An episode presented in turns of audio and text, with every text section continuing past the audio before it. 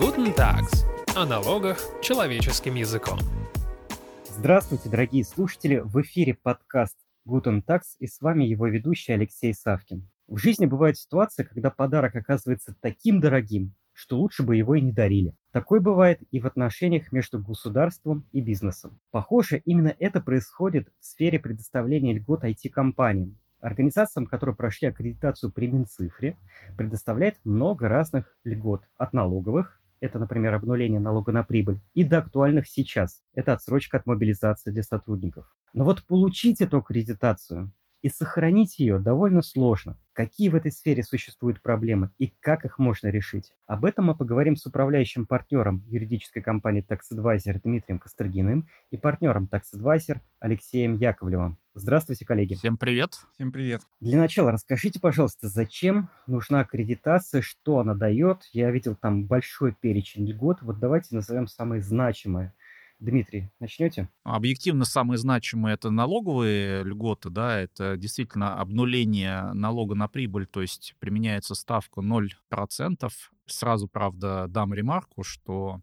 эта ставка действует только до 2024 года включительно, а вот что произойдет с 2025 года, формально не то, что никто не знает, формально ставка превратится в 20%, то есть вырастет в 20 раз. Но и, опять же, на этот же период большие льготы по страховым взносам. А если у вас есть аккредитация, то, по сути, вы платите зарплаты своих сотрудников по пониженной ставке 7,6% пункта. Как Алексей это уже сказал, что да, есть еще дополнительные плюшки неналогового характера. Они связаны либо там с а, отсрочкой по мобилизации, либо с ограничением по проверкам, не связанным с налогами, например, да, или предоставление льготной ипотеки для сотрудников э, компании с такой аккредитацией. Но мы скорее будем фокусироваться, я думаю, сегодня в обсуждении именно в той части, которая влияет на налоговые выгоды, да, на налоговые льготы. Хотя, безусловно, аккредитация, если есть, она дает полный перечень, э, полный спектр э, вот этих выгод, которые компания по своему желанию может воспользоваться, а может и не пользоваться. То есть в этом смысле ее никто не заставляет при наличии аккредитации использовать все эти льготы. Коллеги, и сразу возникает вопрос, а кто может претендовать на статус аккредитованной при Минцифре компании? Я понимаю, что вопрос объемный, но все же давайте какие-то основные критерии обозначим. Ну, наверное, ключевой критерий это все-таки то, что компания должна заниматься той самой деятельностью льготируемой, да, то есть разрабатывать какие-то программы и, получать доход от их использования. И, соответственно, там есть требования по такой, скажем так, профессиональной выручке, по-моему, 30%. Еще одно интересное требование, которое следует, наверное, с ковидных, наверное, времен, это АКВЭД. Вид деятельности, который организация как основной заявляет в своих регистрационных данных. Есть, скажем так, виды, которые действительно прям предусматривают, вот, допустим, да, вот эту деятельность. А те, которые как-то косвенно ей касаются, они как-то вроде бы не очень подходят, но если в дополнительных указаны еще какие-то виды, то, соответственно, организация организация тогда может претендовать. Ну да, и это мы говорим про, по сути, новый порядок аккредитации, потому что у нас некий дуализм развился в нашей правосистеме, потому что ранее действовал старый порядок, который не содержал вот тех новых требований, о которых Алексей говорит. Есть у нас, получается, старички, которые получили аккредитацию либо в прошлом году, либо до 1 июля 2022 года. И есть потенциально или появятся новички, которые будут э, получать аккредитацию по вот этому новому порядку. Единственный сразу нюанс возникает, да, раз требования новые появились, а старички-то должны их выполнять или не должны выполнять. Про это формально, как обычно, у нас никаких переходных положений наш нормотворец не сделал. Он считает это недостойным, видимо, для того, чтобы было понятно, кто должен что соблюдать и как кому действовать. Но если кратко, исходим из того, что и новые требования будут распространяться на старичков, поэтому, безусловно, это нужно сделать. Тем более, объективности ради скажем, что по одному новому требованию про раскрытие налоговой тайны у нас как раз авторы этого положения все-таки сделали оговорку, и вот до 31 октября все все старички и даже новички, если они уже успели получить аккредитацию, хотя они уже подали. Но, в общем, смысл такой, что компании, которые уже имеют аккредитацию, до 31 октября должны подать сведения и заявления о раскрытии налоговой тайны перед Минцифры, а это нужно, чтобы Минцифры контролировала. Но если вы хотите более подробно узнать обо всех этих нововведениях, у нас был очень подробный стрим, и ссылочку на стрим мы разместим под нашим выпуском. Там уже можете подробно, более полно послушать, как мы разбираем вот эти все новые критерии. Сегодня мы хотели как раз поговорить про вот именно контроль за выполнением этих критериев. Уважаемые слушатели, тем, кому важно понять, кто может претендовать на статус аккредитованной при Минцифре компании, смотрите, пожалуйста, стрим. Ссылка на стрим в описании выпуска, а мы пойдем дальше.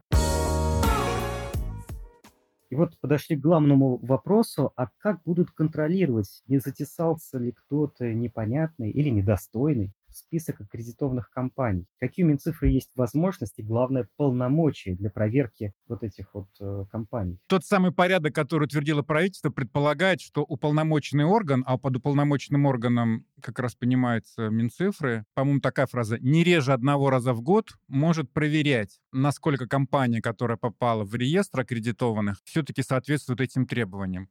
И там такие, значит, общие фразы, что это производится на основании там сведений, которые она из налоговых органов получает, и иных общедоступных сведений. И вот прочитав этот пункт, я для себя как-то не до конца понял, а это что, какой-то эксклюзивный контроль, который только Минцифры будет делать? А вот налоговый орган, который контролирует в целом, как платит налоги компания, разве он не может, когда была заявлена льгота, посмотреть, а она вообще обоснованно заявлена или нет?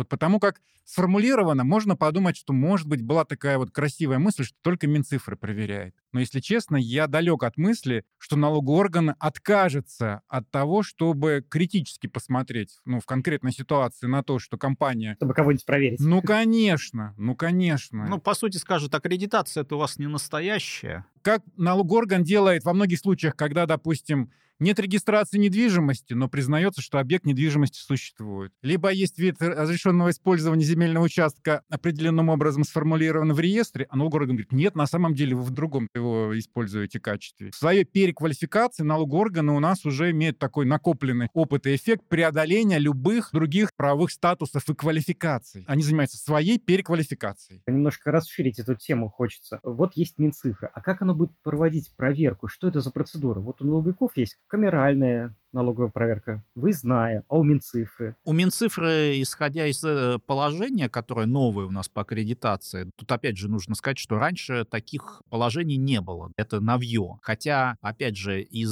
СМИ мы помним, что Минцифра даже по старому порядку вычищала компании из э, реестра, из аккредитации, потому что они не соответствовали там требованиям. Ну да ладно.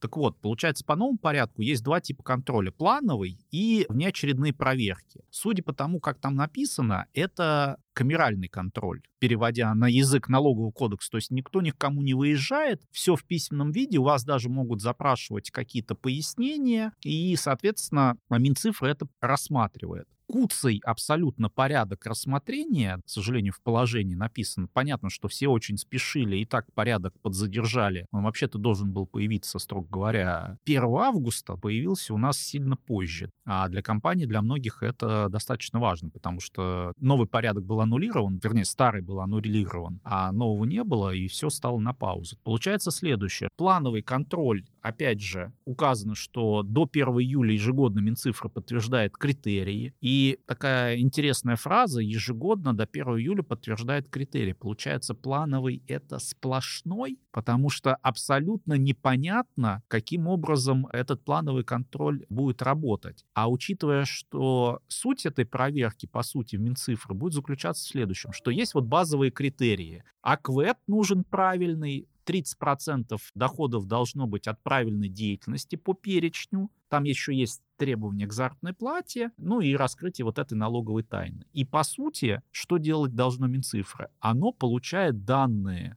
из ФНС, то есть ФНС является источником и поставщиком данных для контроля Минцифры. И просто проводит простое, даже не могу сказать математическое или действие, но по сути сравнивает, арифметическое. Вот компания IT «Ромашка», у нее 30% доходов в отчетности, окей. На сайте там актуальная информация. Но если мы досомневались, направили запрос в компанию IT-ромашка, она нам ответила, и мы как бы дальше пошли. Но, строго говоря, вот эти действия при текущем развитии технологий может быть автоматически проводиться, как мы понимаем. Вряд ли кто-то будет сидеть и глазами сравнивать. Вот здесь вот у них 27% от правильной деятельности, поэтому мы их лишаем аккредитации. И в этом смысле есть некая серая зона, то есть что такое плановый контроль в данном случае. А есть еще внеочередные проверки в данном случае. По ним указано, что они раз в год должны проводиться, и оговорка за последний квартал. Что значит за последний квартал, тоже не очень понятно. Ну, вот так написали. Но, опять же, учитывая, что внеочередной контроль — это те же самые действия, как мы только что проговорили, при плановой проверке, а вас никто не уведомляет, что проверка начата. У нас же при камеральных проверках налоговый орган тоже не говорит, что, Иван Иванович, мы начали камералить вашу декларацию по НДС за второй По квартал. крайней мере, на цифровые соотношения проверяется камерально каждая декларация, но не каждая Да. выявляет нарушение. Да, контрольные соотношения. И здесь возникает вопрос, а как тогда проконтролировать, что это внеочередная проверка один раз в год в отношении тебя? Потому что тебя же никто не уведомляет. Это, по сути, на автомате делается. Я хотел спросить, э, поставить, так сказать, из практики вам пример. Вот, например, есть компания, та же ООО «Ромашка», которая долгое время сидит, разрабатывает социальную сеть, убийцу Инстаграма. Но дело это долгое, многолетнее, никакой выручки нету, IT-продукта нету, но там сидит 50 программистов и тщательно этим занимаются. Они не получат аккредитацию при Минцифре и льготы? Ну, здесь мы опять немножечко возвращаемся в основание получения аккредитации. Коротко, для стартапов есть отдельные условия, и для них есть пониженные требования с точки зрения выручки в данном случае. Потому что, слава богу, все понимают, что у стартапа может не быть выручки там пару лет вообще никакой. И продукта не И может, продукта. может не быть. Но там, по-моему, все равно стоит миллион должна быть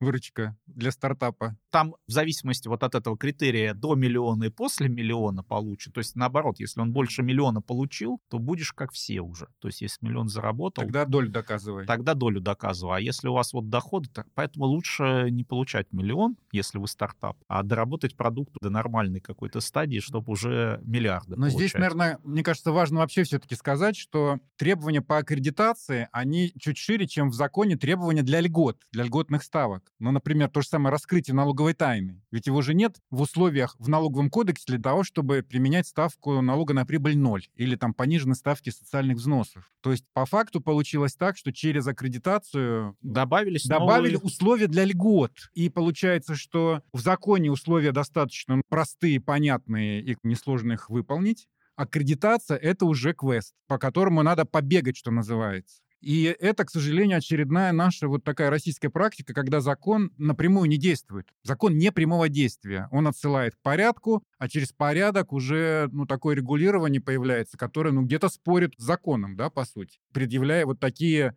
многоуровневые требования, которые, ну, не просто, может быть, да, кому-то... Ну, плюс там появилось условие об отсутствии недоимки, а как мы уже обсуждали, пока письмо шло из одного органа в другой орган, недоимка на 3 копейки может появиться, хотя там ограничения хоть поставили э, 3. Но дальше возникает вопрос, предположим, а Минцифра посчитала, что вы недостойны аккредитации, и что в данном случае делать? Вот у меня был такой же вопрос. Получала, получала компания льготы, а потом раз и недостойно. А что, надо вернуть деньги, отдать людей в армию? Давай обсудим вообще в целом, какие права предоставляются лицу, да, чьи права, по сути, могут быть нарушены. То есть я компания, мне говорят, вы недостойны. Я говорю, как же так? Я же вам отправлял данные, у меня все критерии выполнены. И здесь порядок следующий. Минцифра в течение 15 дней со дня выявления нарушений выносит сразу решение об аннулировании, то есть вас сразу выкидывают. Это сразу мгновенно, получается, вступает в силу Немедленно. немедленно. То есть вы уже вне реестра, у вас нет возможности до вот этого выбрасывания какой-то акт составить, э, провести встречу или как-то написать свои возражения. Этого ничего нету в порядке. То есть опять очень спешили, хотели это все сделать. При этом написано, что можно как-то обжаловать, то есть в целом может обжаловать. Но не сроков. Очевидно, видимо, обжаловать в Минцифры, в тот же ОРГ. Да. Порядка нету, Но да, обжалования? Толком порядка нету. Сколько это время будет обжалование рассматриваться? Можно ли приостановить выкидывание на этот период? Потому что к этому моменту может подойти срок уплаты налога. Налоговый Да. орган видит, что вас нет в реестре, и говорит, подождите, какой ноль к базе по прибыли? 20%, welcome. Дальше никак не описано, когда это решение об аннулировании выносится. Оно аннулируется текущей датой или распространяется, что вы аннулируетесь с какого-то периода, там, например, с начала 20 Года. года. А это тоже важно с точки зрения просто определенности. Про это молчат. И совершенно верно Алексей сказал, что может наступить срок уплаты налога, и в целом у налогоплательщика выбор. Заниматься вот этим досудебным обжалованием или же идти в суд. Потому что формально с даты вынесения решения Минцифры, ну, как вы его на руки получите, пойдет трехмесячный срок на обжалование в судебном порядке, как у нас говорит э, арбитражно-процессуальный кодекс. И если вы этот срок пропустите, формально вы в целом не сможете защитить свои права. Какие еще даже последствия? Вы можете принять решение, например, не обжаловать. Гипотетически такое возможно. Возникает вопрос, окей, а меня выкинули, а я сейчас заново заявление подам на следующий день. И здесь вот есть оговорки, они очень интересно звучат, что повторно можно подавать заявление только через 6 месяцев, если вы добровольно себя исключили из реестра. А через год, если вас исключили, потому что вы не раскрыли налоговую тайну. А про все остальные основания исключения молчание. То есть, получается, мне сегодня выкинули, а я завтра им новое заявление, и через 15 дней я могу успеть? Вопрос такой вот э, достаточно интересный. По сути, развилка. Стоит ли обжаловать или лучше просто новое какое-то заявление подать? Хотя, конечно, если у вас выручка не соответствует 30%, наверное, вряд ли... Править будет сложно. Исправить будет сложно. Хотя, может быть, вы там недельку подождете, какой-то крупный клиент контракт заключил, там, выручку признали, и вы заново подали за тот же период. Ну, в общем, вопросов много. То есть понятно, что хотели какой-то элемент контроля добавить, потому что давление, так сказать, испытывает бюджет, потому что все захотели быть айтишниками в данном случае. Но вот этот порядок, он, к сожалению, добавляет кучу неопределенности. Очевидно, будут эксцессы на местах, это первое. А второе, возникает вопрос, порядок новый, он принят в конце года, Многие компании ждали его, у которых еще не было аккредитации, хотя по существу они IT-компании. И тут вопрос, Минцифры будет ли жестко подходить при проверках за 22 год или будет... И как- налоговые органы. Да, ну и И опять же, вот органы. э, очень важно, да, ремарка Алексея, что налоговики. А практики еще нет пока никакой? Пока еще По рано, новому наверное. порядку точно нету никакой практики. А в отношении размытости условий я хотел бы, вот, может быть, на одно а, такое обратить внимание условие, может быть, не самое важное, просто оно цитируется обычно в СМИ и в медиа, что компания, которая заявляется, должна иметь сайт. Это цитата, что называется. А если мы посмотрим порядок, там указано сайт с актуальной информацией об осуществляемых видах деятельности в сфере там IT. Актуальная информация на сайте. Степень актуальности. То есть, говорится, как часто вы на своем сайте обновляете? Когда месяц вы не обновите, это нормально будет? А полгода, если вы не обновите? А если у вас ничего не поменялось, это нормально? Или вы должны каждые полгода еще раз заявиться на сайте и сказать, мы все еще продолжаем разработку чего-то там? Почему к сайту такие требования? Либо это сделано так, чтобы была возможность зацепиться, допустим, за это условие и какую-то компанию сказать ей «до свидания» из, из реестра. Уже понятно, что порядок очень сырой, в нем очень много пробелов, видимо, торопились, но тем не менее с ним приходится работать. И практически, как всегда, вопрос под конец. Как подготовиться к проверке тем, кто аккредитован при Минцифре и не хочет терять этот статус? Как подстелить соломки опять? Ну, следить за ключевыми э, критериями. Выручка, КВЭД, сотрудники, средняя зарплата, там еще критерии. Ну да, там можно просто уйти из-под критерия зарплаты, но просто нужно следить за этими критериями. И самое главное, нужно помнить, что важно, чтобы аккредитация была условно действующая на 31 декабря каждого года. То есть у вас гипотетически, если берем пример 22 года, компания не имела аккредитации и получила ее прям под елочку 31 декабря, и у нее весь 22 год при прочих равных может попасть под льготы по налогу на прибыль и по страховым взносам.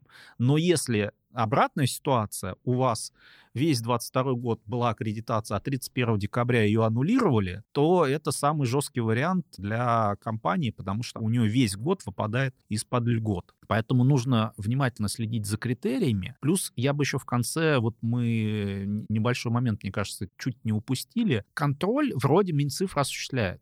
Но у нас же моратории на проверки введены с весны. И это еще большую интригу вносит во все это регулирование. То есть у нас есть два постановления правительства о моратории в отношении государственного контроля, причем отдельное постановление в отношении IT-компаний, где указано, что проверки, которые признаны и относятся к государственному муниципальному контролю и регулируются этим законом, не проводятся это не распространяется на налоговые проверки. Опять же, Алексей, вот она точка давления. А есть письмо ФНС, правда, декларативно, что мы IT не проверяем, кроме особой необходимости, но для этого нужно согласование на уровне не ниже, чем налоговый по субъекту Федерации. Хотя, мне кажется, внутри системы, если кто-то решит проверить, то вряд ли какое-то будет противодействие. Но и здесь получается такой подвисший вопрос. А с учетом вот этих уже действующих мораториев, тогда может ли Минцифры проводить вообще эти проверки в текущей даже, ситуации? Даже камеральные, плановые. Ну да, те там плановые камеральные проверки. Слушайте, ну вряд ли они откажутся от этой прекрасной функции. Никто не говорит, что они должны отказаться, и мы объективно понимаем, что этот контроль как бы разумен, с одной стороны, но есть же вот постановление, которое говорит, что так делать нельзя. И то ли в спешке забыли, что такое есть, но тогда нужно строго говоря, поправить, потому что формально кажется, что можно прийти к выводу, что контроль Минцифры тоже попадает под э, действие закона о защите прав юрлиц э, при осуществлении государственного муниципального контроля. И пока никаких разъяснений на этот счет от самой Минцифры тоже нету. Но вот такая правовая интрига присутствует в данном случае, потому что, опять же, вот не соотнесли, кажется, различные вот эти массовые у нас в этом году постановления постановления правительства, которые связаны с мораториями. Другую версию предположу, что могли дать на первое время подышать. Плодитесь, размножайтесь, да, прости господи. Регистрируйтесь, получайте аккредитации, год закончится, а в следующем будем разбираться. Ну, это, наверное, самый такой компромиссный вариант. Ну и позитивный несколько, оптимистичный. Алексей, вы, как всегда, привносите оптимизм под конец нашего выпуска. Вот за это вам спасибо. Но знаете, коллеги, мы второй выпуск уже разбираем законодательные всякие новеллы, и видно, что качество законодательных всяких изменений, по-моему, вот по моему скромному, неавторитетному ощущению, очень сильно падает. Вот прямо на глазах. Может быть, нам стоит об этом как-то подробнее поговорить, почему, от чего и чего ожидать. Законы становятся все более сырыми, все более непонятными и все более какими-то запутанными. Но, как всегда, мы будем надеяться на лучшее, смотреть в будущее с оптимизмом, что нам еще остается. И на это будем завершать наш выпуск. Сегодня мы говорили об аккредитации IT-компании при Минцифре и как проверять тех, кто находится в списке аккредитованных и благодарим за подробный разбор этих вопросов управляющего партнера TaxAdvisor Дмитрия Костальгина и партнера TaxAdvisor Алексея Яковлева.